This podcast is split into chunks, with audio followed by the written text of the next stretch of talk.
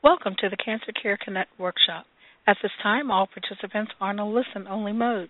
During the workshop, you will hear from our panel of expert speakers. We will allow time for questions and comments following the presentation. Instructions will be given at that time.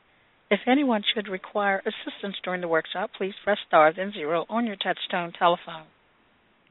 As a reminder, this workshop is being recorded. I would now like to introduce your host for today's workshop, Dr. Carolyn Messner, Director of Education and Training at Cancer Care. Please go ahead. Well, thank you very much, Norma, and I too would like to welcome everyone to today's workshop, Treatment Update on Pancreas Cancer. And today's program is a collaborative effort between um, Cancer Care and many other cancer organizations, um, and um, and as well as uh, as, pan- as well as organizations that focus on pancreatic cancer. Um, so we have the Pancreatic Cancer Action Network um, on this call. We have the Lustgarten Foundation, um, and we also have the Hirschberg Foundation for Pancreatic Cancer Research. So, um, and because of that collaboration, and also because of your interest in the program today, we have um, over on the program today over 347 participants on the call today. So you come from all of the United States, and we also have international participants from Canada, India, Saudi Arabia, and the United Kingdom. And from the United States, you come from both rural, urban, suburban, and frontier communities. So this is a bit of a it's both both a national call here in the United States, and we also have a, a number of countries participating um, as well. Um, and today's program is supported by AbbVie, the Celgene Corporation, and the Diana Napoli Fund, and I really want to thank them for their support to this program today. Now, we have wonderful speakers on our program today, and I want to begin by introducing our first speaker. And our first speaker is Dr. Eileen O'Reilly, and Dr. O'Reilly is the Winthrop Rockefeller Chair in Medical Oncology, Section Head, Hepatopancreatic Biliary Neuroendocrine Cancers, Gastrointestinal Oncology Service, She's also Associate Director of the David M. Rubenstein Center for Pancreatic Cancer, attending physician, member of Memorial Sloan Kettering Cancer Center, and Professor of Medicine, Weill Cornell Medical College. And Dr. O'Reilly will be addressing an overview of pancreatic cancer, uh, current standard of care, new and emerging treatment approaches, and clinical trial updates. It's really my pleasure now to turn this program over to my esteemed colleague, Dr. O'Reilly. Great. Carolyn, thank you so much. Uh, good afternoon, everybody. Greetings from uh, the East Coast here in New York City. Uh, it's a it's a pleasure to have the next 15 uh, minutes or so just to discuss what's happening in pancreas cancer. So just to set the scene, just going to walk you through a little bit of background about this disease, where we are with the epidemiology, what's happening with regard to genetics, risk factors, discuss a little bit about the staging of pancreas cancer and then how it's approached uh, from the treatment perspective, uh, thinking about early stage disease and thinking about individuals that are diagnosed with inoperable uh, pancreas cancer.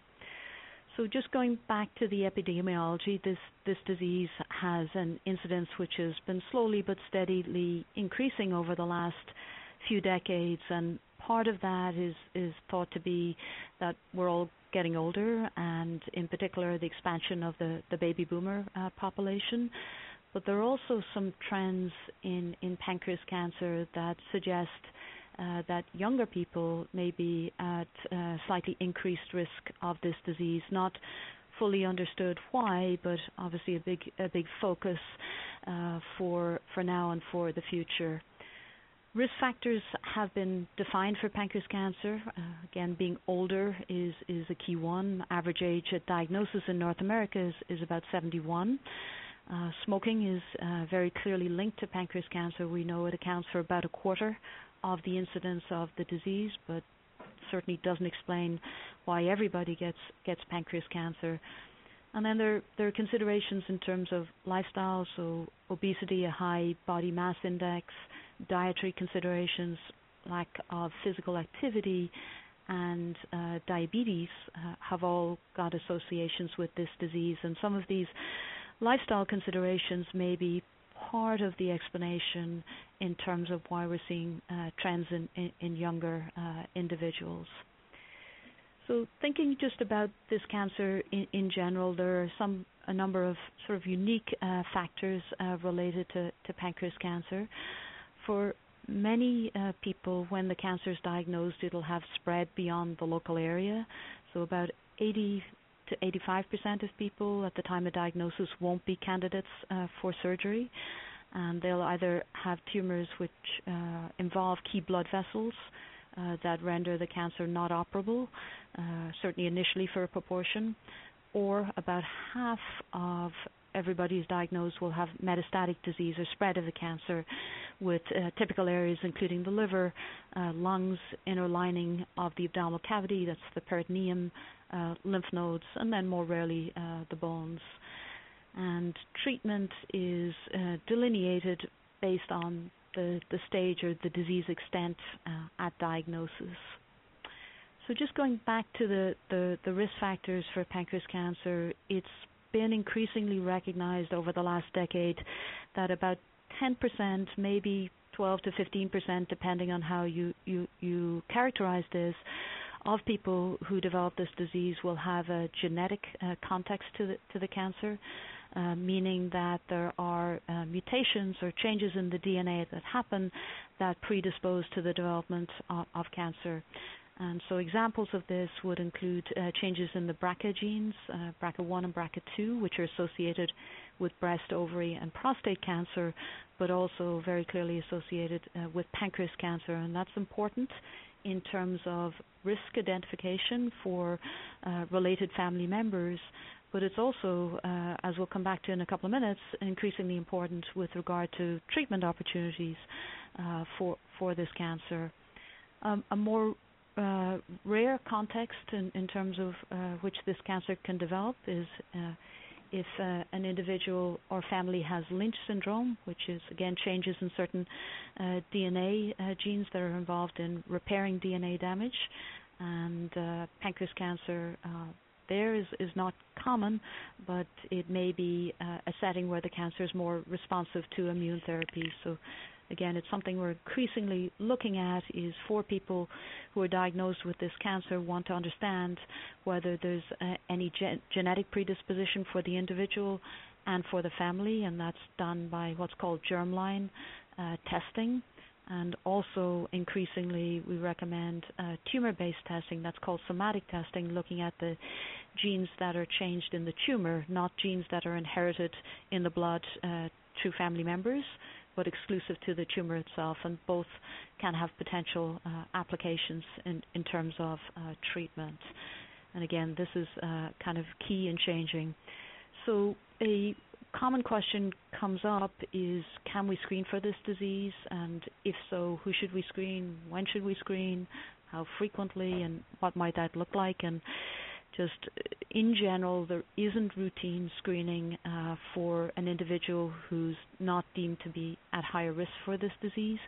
But in certain select settings, so for example, in families where there may be uh, more than one individual with this disease, or where where one of these genes has been identified, uh, their uh, settings or individuals that we do uh, consider screening, usually in the context of uh, registry uh, enrollment, so uh, people can be followed and uh, there can be concrete learnings from this, and typically can include imaging, which is often MRI, and sometimes an endoscopic ultrasound looking more directly at the pancreas. so those those apply to select individuals and, and, not routinely recommended for the wider population just because the overall uh, incidence of this disease in general terms is, is low, uh, but in selected individuals uh, that, that may be uh, an important consideration. So moving then to uh, the setting of a treatment uh, for this disease. So if we take initially the group of individuals that have localized or operable pancreas cancer. A traditional approach is to go ahead and proceed with surgery and then administer postoperative chemotherapy. That's called adjuvant uh, treatment and designed to eliminate any microscopic cells to uh, try to prevent recurrence or to delay uh, recurrence. And in the last uh, year or so, we've had uh, new information with regard to what constitutes the optimal treatment, certainly for fitter individuals. And in that setting, we now will use a combination of drugs called FOLFIRINOX, which is a, a three drug component and one vitamin. Uh, that's a combination that's been well established in the treatment of metastatic pancreas cancer, uh, but recently had validation in this postoperative setting. Although increasingly there is discussion of administering preoperative treatment, we call that neoadjuvant as opposed to adjuvant, with the goals of early delivery of, of chemotherapy to try to uh, to get at any microscopic cells that imaging can't show and to try and uh, facilitate what we call downstaging or to uh, improve the tumor blood vessel relationship and to try and get a clean removal of the primary cancer, which can be often that blood vessel tumor interface can be a particularly challenging issue from the surgical uh, perspective.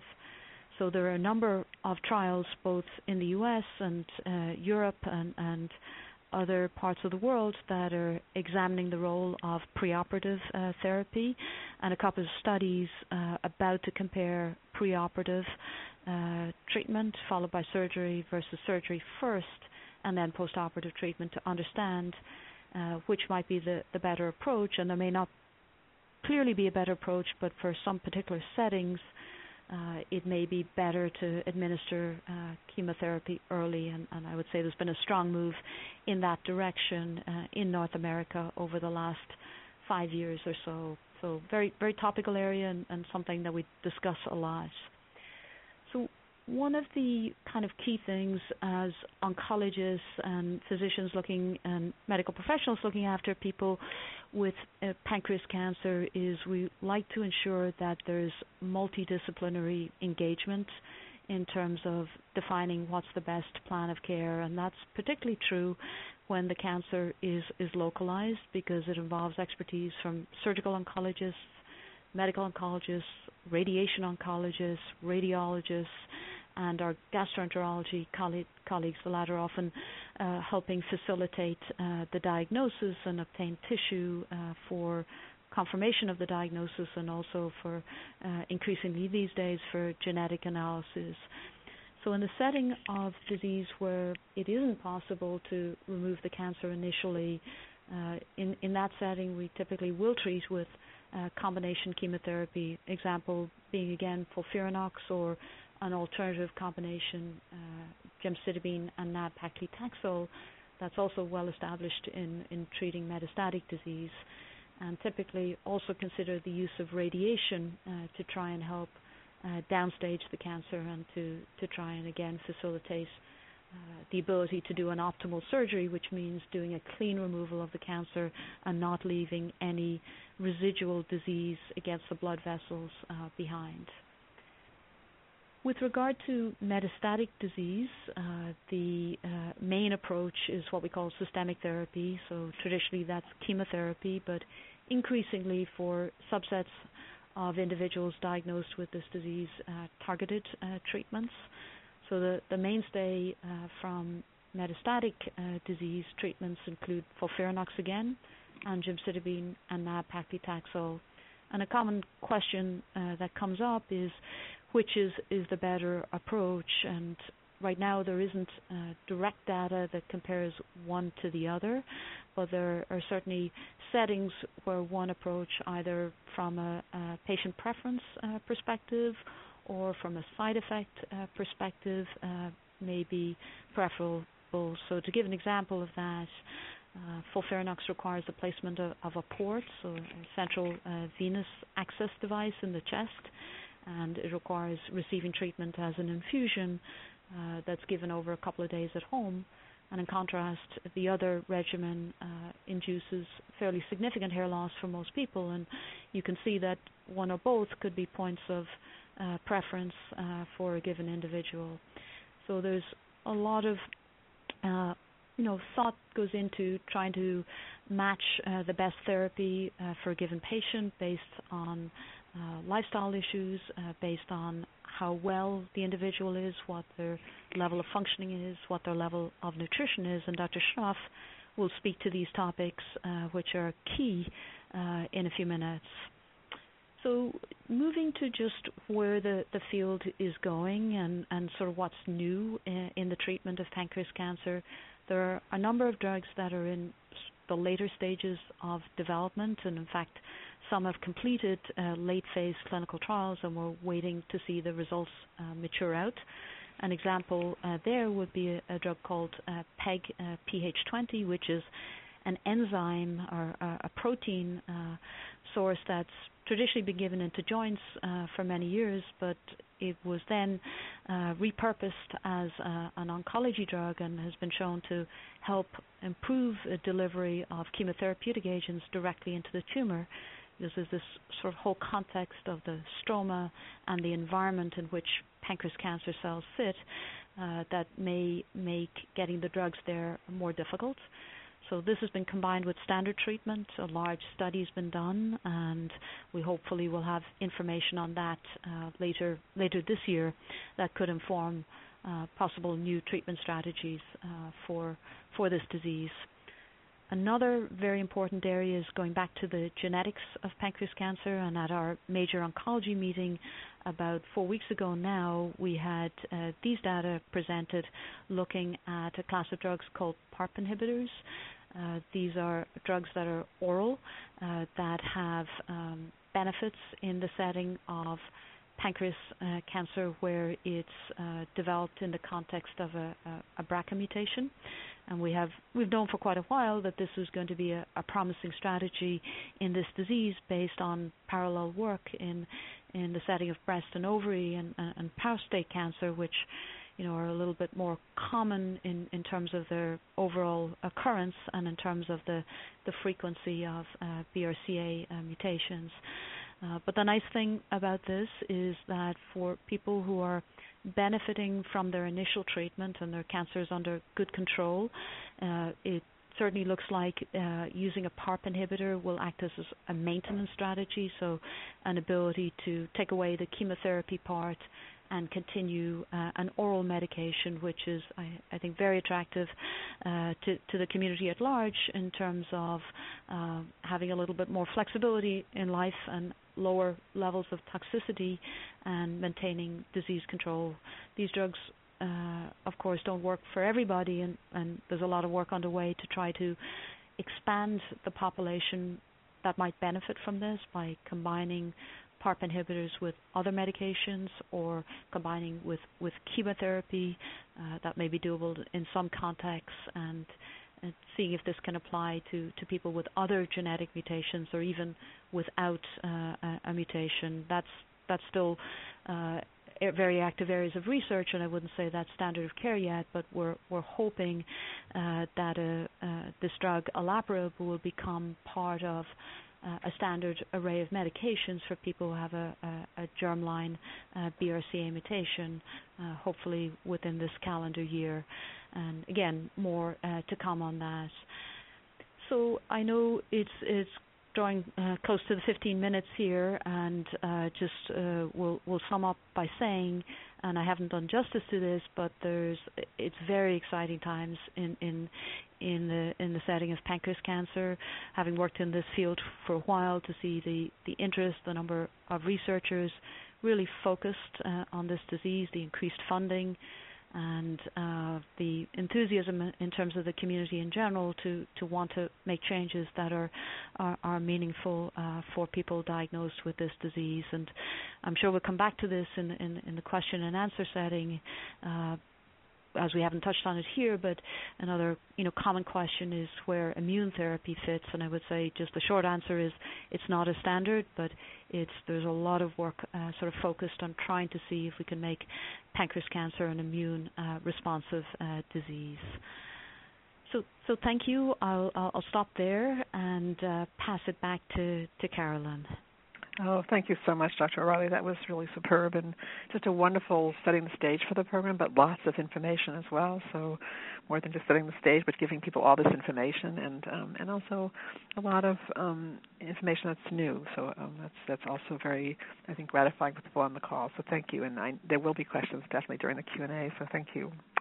And our next speaker is Dr. Rachna Shroff, and Dr. Shroff is Chief Section of GI Medical Oncology, Associate Professor of Medicine, Division of Hematology Oncology, University of Arizona Cancer Center in Tucson, Arizona.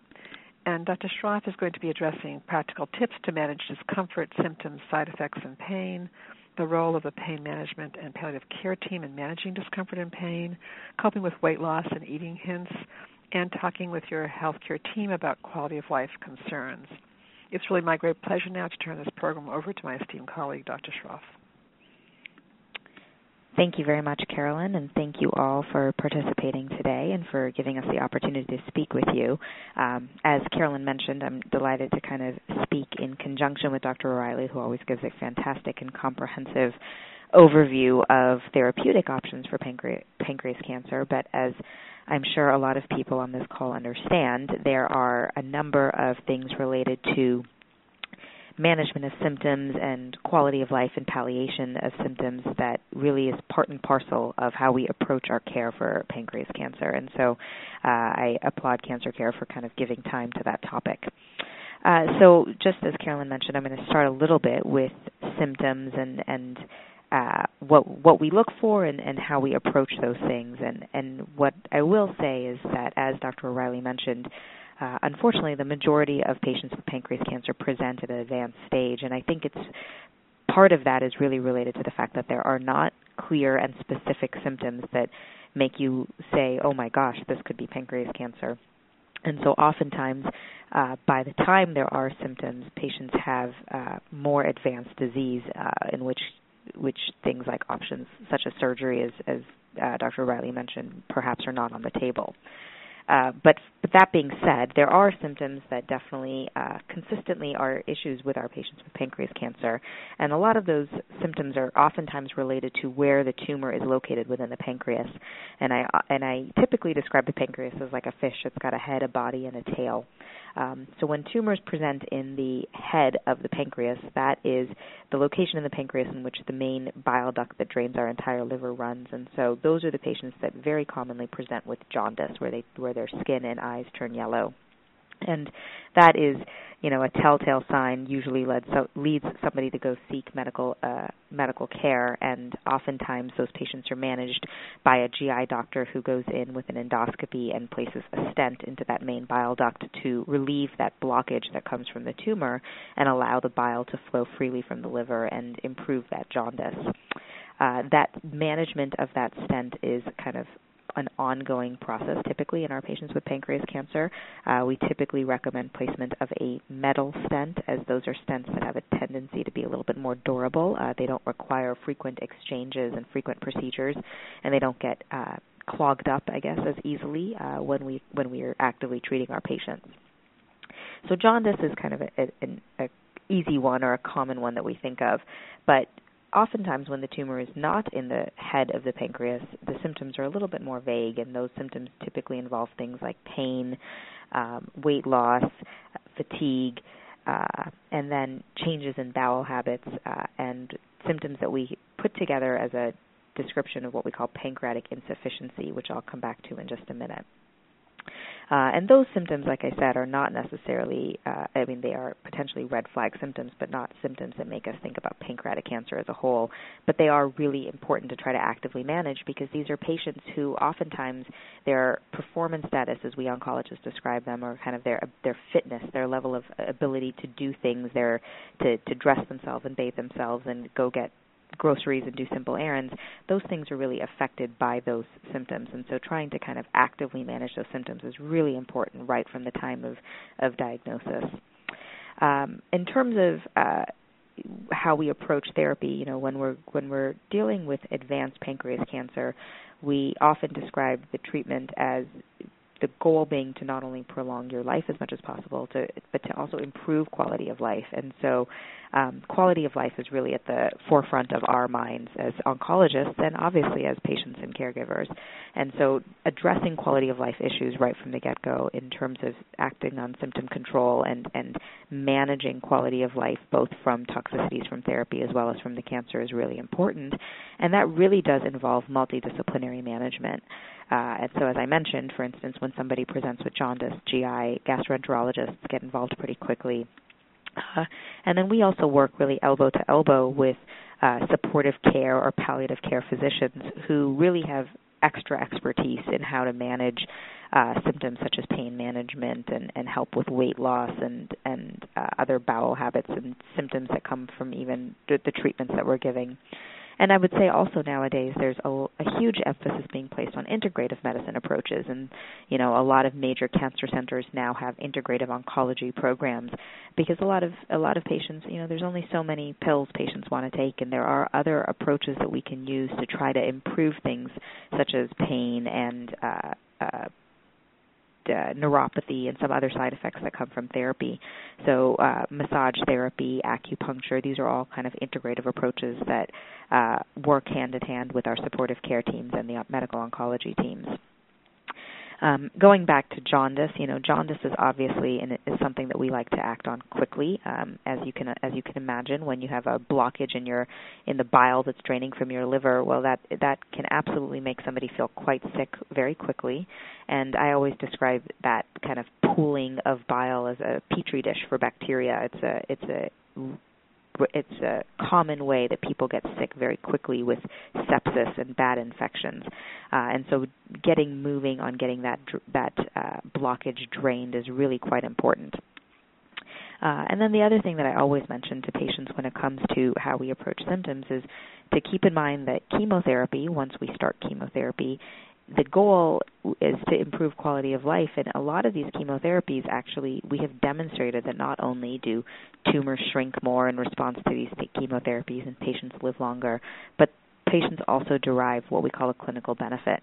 Uh, and in fact, one of the oldest drugs that we've used for pancreas cancer, gemcitabine, as Dr. O'Reilly mentioned, uh, the initial study that looked at gemcitabine in pancreatic cancer actually was designed to look at what we call a clinical benefit response, so an improvement in pain and uh, performance status and weight loss and things like that. And, and these drugs all demonstrate that. And so trying to get therapy started quickly gives our patients a chance to hopefully feel better quickly as well.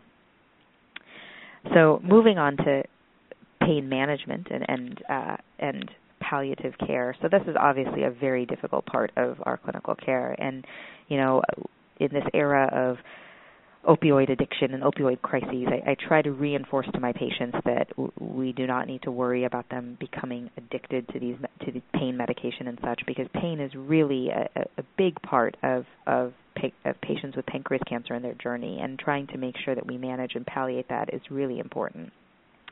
So, as I mentioned, we really try to get a supportive care or a pain management team involved to help us. Um, you know, we as medical oncologists absolutely can prescribe pain medicine, and and we try to do so. Uh, but I, I really like to work hand in hand with them uh, because they really are are quite good at titrating these medications and understanding that if one type of pain medication is not tolerated by the patient, what additional options there may be. Um, and really that is our first step in terms of pain management is oral uh, narcotic pain medication. Um, and those often there's multiple different types of classes. And they come in oral form. They come there's some that are trans, transdermal patches so patches that we apply to the skin.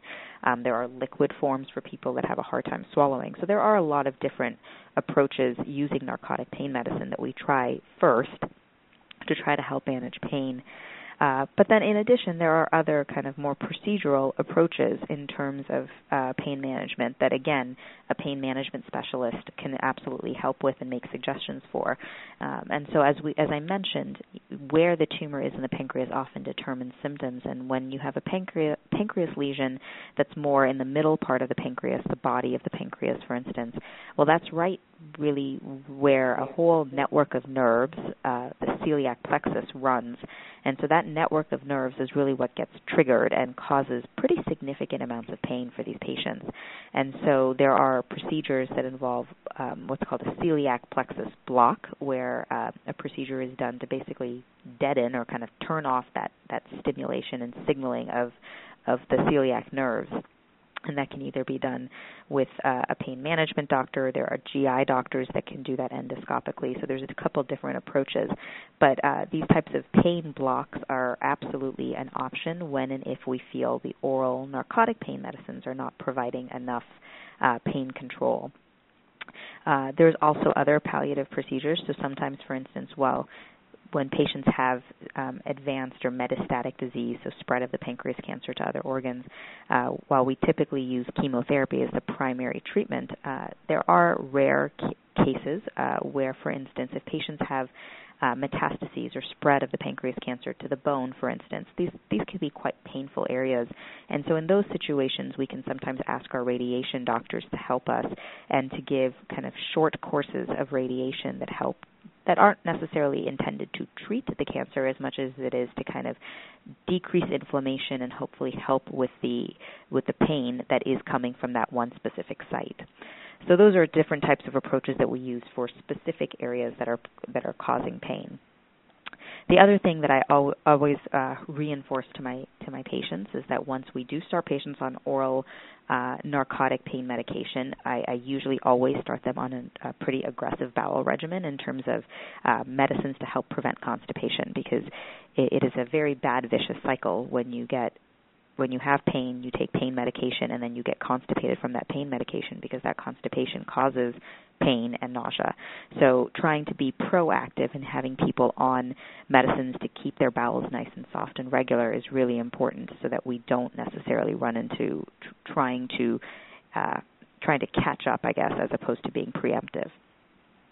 Uh, and then, as I mentioned, you know, I always tell patients that when we start chemotherapy and we see an improvement in pain, for so perhaps they're requiring less oral pain medicine or something like that, that is oftentimes to a medical oncologist a really good sign of a potential response to the therapy that they're on. And so that's what we expect to see is that patient's pain improves once we start some sort of treatment that's being effective in terms of weight loss, uh, that is obviously a, a big uh, concern and issue for our patients and their caregivers. And I was I was joking with Carolyn uh, earlier that you know one of the most important people in that in the management of this is our dietitians. And so, you know, most cancer centers have a multidisciplinary team that involves not only supportive care and um, GI doctors and, and pain management doctors, but also our dietitians because we really rely on them. They have a vast amount of knowledge in terms of how we can approach weight loss and, and tips and suggestions for eating. Uh, but they, uh, th- some of the things that they always discuss with our patients uh, include the the focus on protein and calories. So I always tell my patients, you know, a lot of our patients complain of what we call as early satiety, where they feel full very fast and they feel like they cannot eat a lot in one sitting. Um, and so the recommendations are that we typically give are, you know, to eat multiple small meals uh, as opposed to three square meals I always tell my patients that, you know, every hour try to put something in your mouth, but that doesn't need to be more than a handful of nuts. But, you know, something that basically allows them to eat slowly and steadily over the course of the day. And when they do that, our dietitians always recommend to focus on protein and calories. Um, pancreas cancer is known to kind of break down your muscle mass, and so ha- get, you know putting in more protein and, and calories is really the way to at least keep your weight stable, which is really our goal. You know, it's hard to gain back weight oftentimes, um, especially when you've lost a fair when someone has lost a fair amount prior to their diagnosis. But at least stabilizing that weight loss and keeping their weight stable is really is really goal number one, and, and protein and calories is what helps with that. Uh, we absolutely encourage um, supplements, you know, such as uh, Ensure and Boost and those types of things. There are some patients that say, "Ugh, I really can't tolerate that," or "I don't like the taste of that," and that's fine. But there are a, a myriad, a number of different varieties out there now. So I always encourage them. Well, if you didn't like Boost, try Ensure, and you know that sort of thing, because again, those are typically pretty calorie rich. Um, and then the other big thing that really comes into play with uh, uh, weight loss management is, is pancreatic insufficiency. So, pan- the pancreas we know produces a number of hormones and enzymes. You know, insulin is one thing that everybody knows about, but not as well known is that the pancreas produces a number of digestive enzymes, those are enzymes that are made in the pancreas and then basically travel down the main duct of the pancreas and meet up in the small intestine with the food that that you have eaten as it's leaving your stomach and entering your intestine. And there, those digestive enzymes go to work and they digest up all the food that you've eaten, kind of chomp it up, extract the necessary nutrition out of it, and process it so it can work its way through your bowel and out through your stool. Well, when you have a mass in your pancreas, as you can imagine, those enzymes are not necessarily getting to where they need to go. And so oftentimes that food that people eat kind of sits there and they complain of gas and bloating and belching. Occasionally they have foul smelling stool or very loose, frequent, urgent stool, um, greasy stool. Um, these are these are signs of pancreatic insufficiency, and so uh, usually when patients are diagnosed, you know their their medical team kind of recognizes that early on, and there are, are thankfully now a number of prescription um, replacement enzymes, so pancreatic uh, digestive enzymes, replacement enzymes that you can take, and that is really important um, if those are the symptoms that the patients are presenting with. Those are, that's a really important medicine to start. And I tell my patients, you know, most of my patients who start on these digestive enzymes are able to uh, and, and take them regularly uh, are able to feel a marked improvement in a number of the symptoms um, that I just described. And when people are losing weight from pancreas insufficiency because they're not necessarily holding on to the nutrition that they're eating and they start these digestive enzymes, uh, they are able to actually start to see stabilization of their weight and improvement in their weight. So that is really an important part. And again, a dietitian is very helpful in helping to understand how to take those medicines, how to titrate them to what you're eating, because that's an important part of it.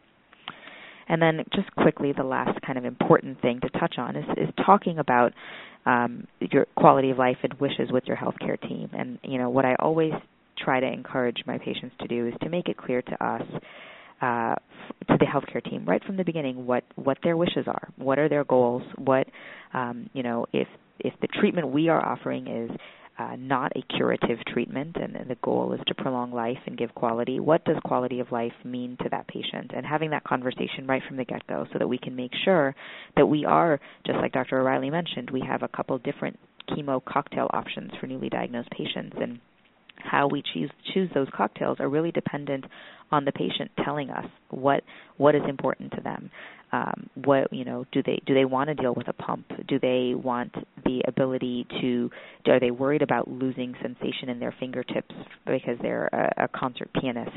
These are the types of conversations that we really encourage you to have right from the beginning so that we know what your primary goals are as well as milestones. You know i have a lot of patients who will come to me and say you know my my daughter is is pregnant and i want to meet my grandbaby. I mean, those are important milestones for that healthcare team to know so that we can make sure that we we do our best to to get you to those goals and those goals and wishes may change and so having that communication open and and going back and forth with your healthcare team regularly is really important um, and then part of that, of course, is, you know, like I mentioned, toxicities from chemotherapy and what is important to you to preserve and what do you not want to deal with. Do you want to come in every week for infusion? Would you rather every two weeks?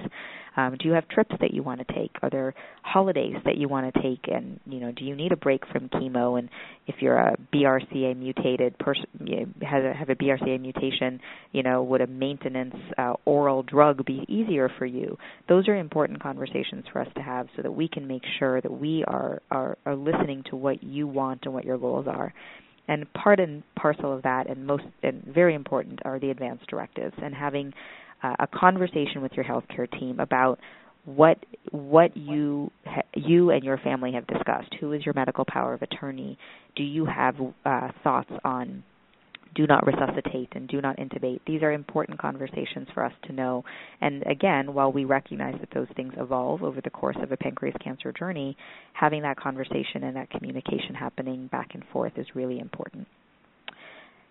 So I know that was a, a whirlwind on a number of different topics, but uh, again, I look forward to any questions, and I will turn it back over to Carolyn. Thank you for your attention. Oh, thank you so much. That was really um, excellent and um, really just a wonderful overview of things that really are are of concern to people and really can enhance the quality of life and and really um, I think it's just I know there'll be questions for you during the Q and A. Excellent. Um, we are going to take questions, and some of the questions are coming in already. But before we take questions, I just want to say a few words about Cancer Care Services, and then we're going to move right on to um, actually um, to your questions. So, um, and, and, and Norma will tell you all how to how to ask questions in just a minute.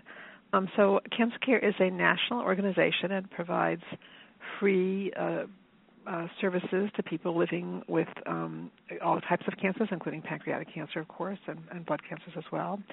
And we have a staff of our large staff of oncology social workers, master's level trained, and they're here to take do a host of things for you. Um, and many of you contact us through our Hope line or through our website. Um, and um, so we offer practical and financial assistance. We do also offer a chance for you to talk with one of our oncology social workers about your concerns or questions or um, issues that might be of, of you're confronting that you'd like some help with. Um, how to talk to your children, how to talk to what to do about work, um, how to talk. Do do you tell your friends? How do you tell them? Um, how to deal with it yourself. So all kinds of questions that come up, of course, for everybody um, dealing with, um, with with pancreatic cancer. Um, the questions that you have in your mind that you'd like to have someone to listen to and talk to you about them. We also offer support groups both on the telephone and online.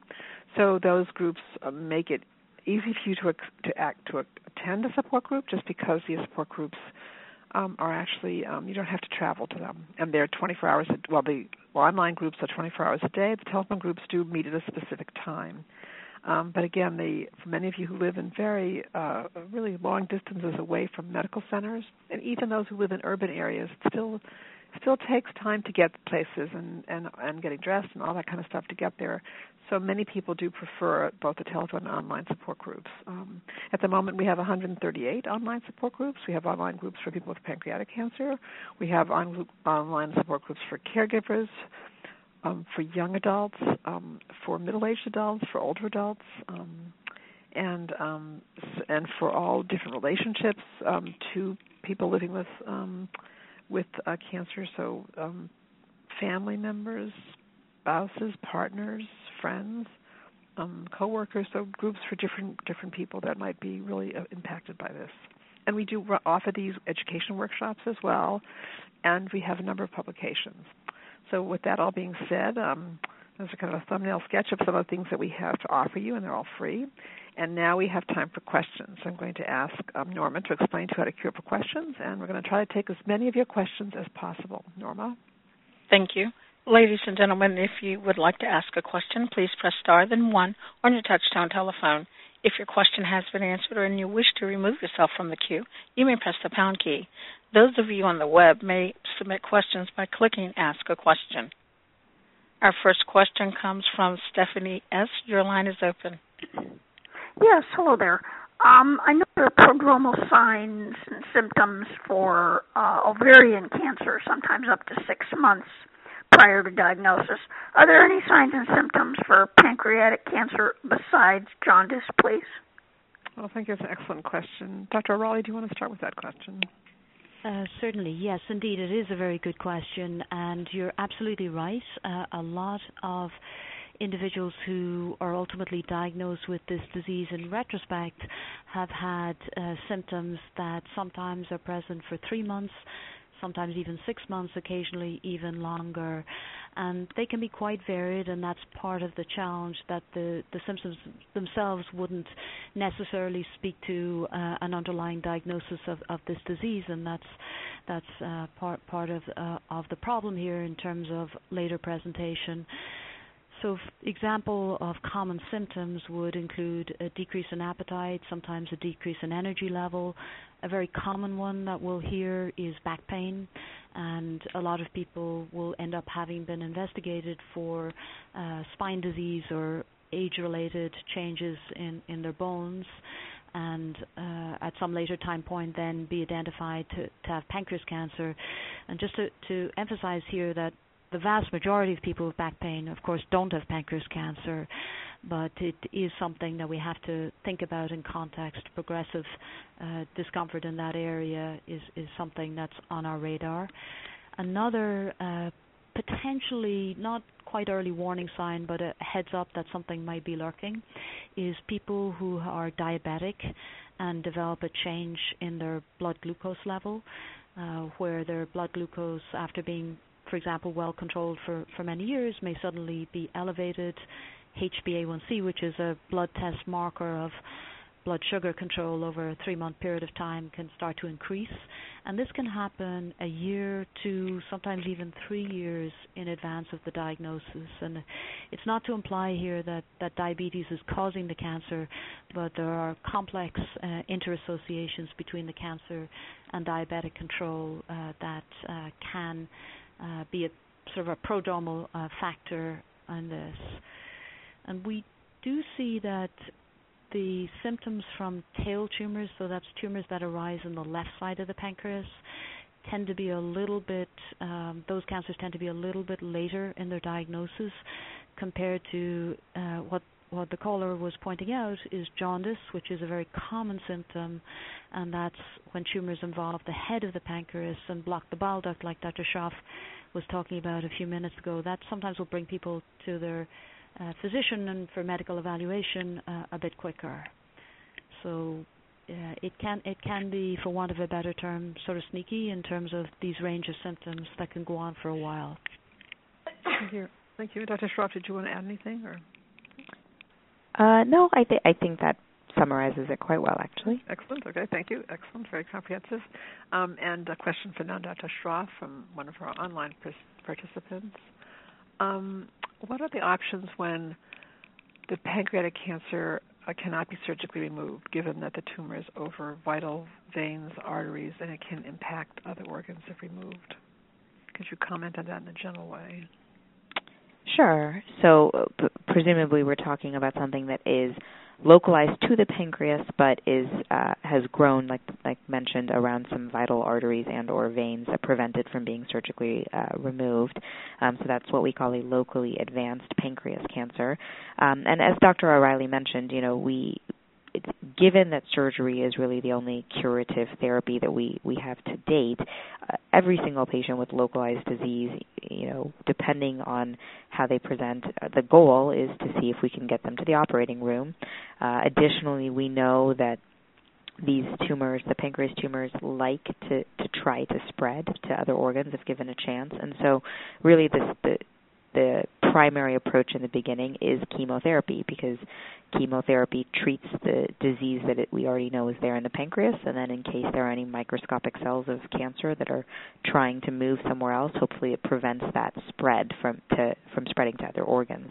Um, and that chemotherapy choice, as Dr. Riley mentioned, I mean there are two standard of care chemotherapy uh, combinations. One is the FOLFIRINOX, the three drug regimen, and one is gemcitabine and nab-paclitaxel, the two drug regimen. Um, in terms of what else there is to do, uh, well, first of all, you know, for patients who are eligible clinical trials, there are a number of clinical trials that are ongoing for uh, locally advanced uh, pancreas cancer uh, that include some of sometimes uh, the chemo backbone that I just mentioned, plus novel drugs. Um, there are newer t- uh, technologies. There's a there's a new drug. Uh, there's a new uh, modality being looked at that are called tumor treating fields, which is a combination of giving chemotherapy with uh, a, kind of a localized direct uh, a device essentially that you wear on your body and basically interrupts rapidly dividing cells, um, targeting the pancreas in particular. Um, so there are trials such as that that are ongoing. Um, but then, in addition, there has always been a, a, question about the role of radiation, given that this is a localized tumor to the pancreas, and whether or not uh, doing uh, external beam radiation, or um, there's things such as called stereotactic body radiation therapy, uh, where you, after chemotherapy, if this remains confined to the pancreas, we sometimes offer that as an option to patients. Um, there are studies that have looked at radiation after chemotherapy, and while there does not seem to be an improvement in survival survival, there does seem to be improved control of the tumor at the level of the pancreas. And sometimes patients after radiation are given a break off of therapy or put on kind of an oral chemotherapy or different types of options, which gives them a nice change of pace. And so those are conversations that we have with the patients that we can offer after upfront chemotherapy. Awesome. Thank you. Um, and Dr. O'Reilly, do you want to add anything? or? No, I, I think that's uh, that's an excellent summary of uh, you know the various uh, approaches. Excellent, thank you. and we have another question from one of our online participants, um, and this question is: At night is when I feel the most pain, especially when I'm trying when I'm lying down in bed. I can't stay in one position for too long because of the pain. What are options for me to sleep fully and lower the pain at night? Dr. O'Reilly, could you address that? Yes, I'm sorry to hear that. That's often a troubling symptom in pancreas cancer, and going back to that uh, sort of presentation of this disease. And, and the reason we believe that, that pain can happen is the tumor sits on this important intersection of nerves and blood vessels, and uh, the the tumor has a propensity to sort of uh, ingratiate itself along the nerves and uh, particularly in, in the back and sometimes in the mid abdomen. So, so ways to, to try to address that, uh, and Dr. Shroff mentioned this, and I would emphasize this, is, is treating the underlying cancer. And certainly at the very beginning, in terms of initial diagnosis, I think that's something that's extraordinarily gratifying for, for us to see as, uh, as individuals looking after uh, people with this cancer, and I think for, for patients themselves to feel that the pain starts to get better because of the, the impact of the treatment. But strategies that are adjunctive to that include, you know, sort of stepwise approach in terms of medication. So, for example, uh, using something like an anti-inflammatory medication or uh, paracetamol or, or, Tylenol would be initial. They often are not sufficient uh, when this pain can be intense. And then we would think about uh, using narcotics, uh, both a, a short-acting uh, opioid drug and often a long-acting one to, to complement it. And then, very specifically, there are a number of interventive approaches, and, and again, Dr. Shroff uh, sort of alluded to this, is uh, something called a, a nerve block, uh, which can be very helpful for that sort of localized penetrating uh, back or um, mid abdominal pain. Uh, where some alcohol or local anesthetic is directly uh, delivered to the nerve roots, that, that can be done either via endoscopy so having uh, an upper uh, approach where a, a, scope is passed into the into the uh, stomach and then injecting medication directly into into the pancreas and, and the nerves themselves, or using an interventional radiology approach uh, where these medications can be delivered uh, via needle using X-ray guidance. And very occasionally we would do a similar approach uh, intraoperatively uh, to try to achieve the, the same end if somebody is ending up uh, going to the operating room for uh, a related reason. And then, much less uh, commonly, I would say, there are uh, pumps where we deliver, you know, fairly high doses of concentrated narcotics that can, that can be can be used. And there are complementary techniques, again, just referencing again Dr. Shroff's uh, wonderful review, uh, things like acupuncture can have some value uh, in terms of helping with pain uh, control and uh, those complementary uh, approaches that we try to integrate. And occasionally radiation is also used as a as a strategy for, for, for pain control in, in, in sort of limited settings. Excellent. Thank you. Thank you. Um, and a question for Dr. Um, Shroff. Um, with increasing calorie intake to reduce weight loss, how do I balance what I eat when I have diabetes? What are food options that are helpful that won't hurt my blood sugar, uh, my blood sugar level? Yeah, that is that is a great question and absolutely a very fine line and a hard balance to strike. Uh, and again, you know, as I mentioned, I, I absolutely encourage uh, meeting with if that's an option, meeting with a, a dietitian for that. Um, but yes, you know, there are there are calories that are more have a higher, as we call it, a glycemic index, or have more um, effect on blood sugar, and then there are some foods that hopefully do not do the same and, and are still kind of vital in terms of nutritional benefit. Uh, so, for instance, as I mentioned, you know, pro- protein-rich foods are really great. So, lean meats are usually not too hard on uh, your blood sugar control, but at the same time have a very good uh, nutritional value.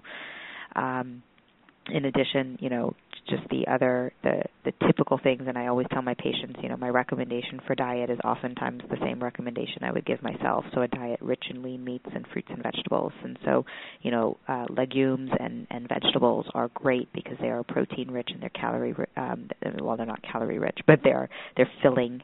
Um and so those things are fantastic. So, you know, beans and and lentils as well as uh vegetables.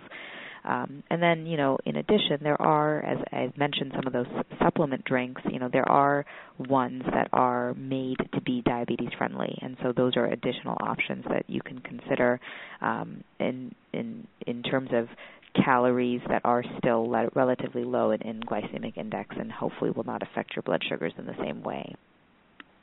Excellent. Thank you. Thank you very much. And we have a telephone question, um, Norma. Anna C., your line is open.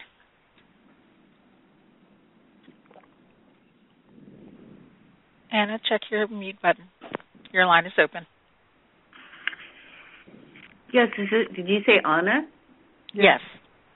Oh, hi. Yeah. Um, I just wanted to say I've no, I've heard a couple of times that um, when the the pancreatic cancer is in the um, central area and it's and um, you know major veins and arteries are being blocked, that surgery is not an option. And actually, there are surgeons who are able to do that uh, surgery, and we are connected with one of them. And I was wondering if you could um, talk to that or your awareness of that the surgery is possible. Well, thank you for that question. Um, so I'm going to ask Dr. Raleigh just to address in a general way, and um, just in terms of just um, if you address your question. Yes. Yes, certainly. So, so it's a very good question, and a, and a, common one that comes up on a day-to-day basis is what does it mean uh, when there are arteries or blood vessels involved, and why can't a person can uh, not be or be operated upon. I would say, like, like everything in life, there's no absolutes here, and, and the details are kind of critical in terms of imaging, uh, getting a very clear understanding of exactly what the extent of the tumor blood vessel relationship is. So, for example, there are settings where where the tumor is touching, or we use the term abutting the blood vessels, but not surrounding and encasing the blood vessels. And that former setting is usually one where it is uh, for sure feasible to operate. The other extreme is where it's called locally advanced and inoperable, where there's complete, and typically we're talking here arterial uh, encasement, so major arteries such as the superior mesenteric or the, the celiac uh, axis, uh, where they're encased with tumor. And in that context, it's much less likely uh, that uh, an operation is going to be uh, feasible, and the downstream consequences in, in that setting of surgery can be significant and, and not in, in the way that we want.